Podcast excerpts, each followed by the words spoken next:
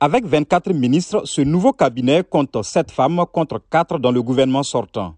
Arrivé en tête aux législatives du 8 septembre, les trois partis de la majorité gouvernementale, le RNI, Rassemblement national des indépendants de M. Akanouche, le PAM, le Parti de l'authenticité et de la modernité et le Parti historique de l'Istiklal se sont partagés les postes ministériels.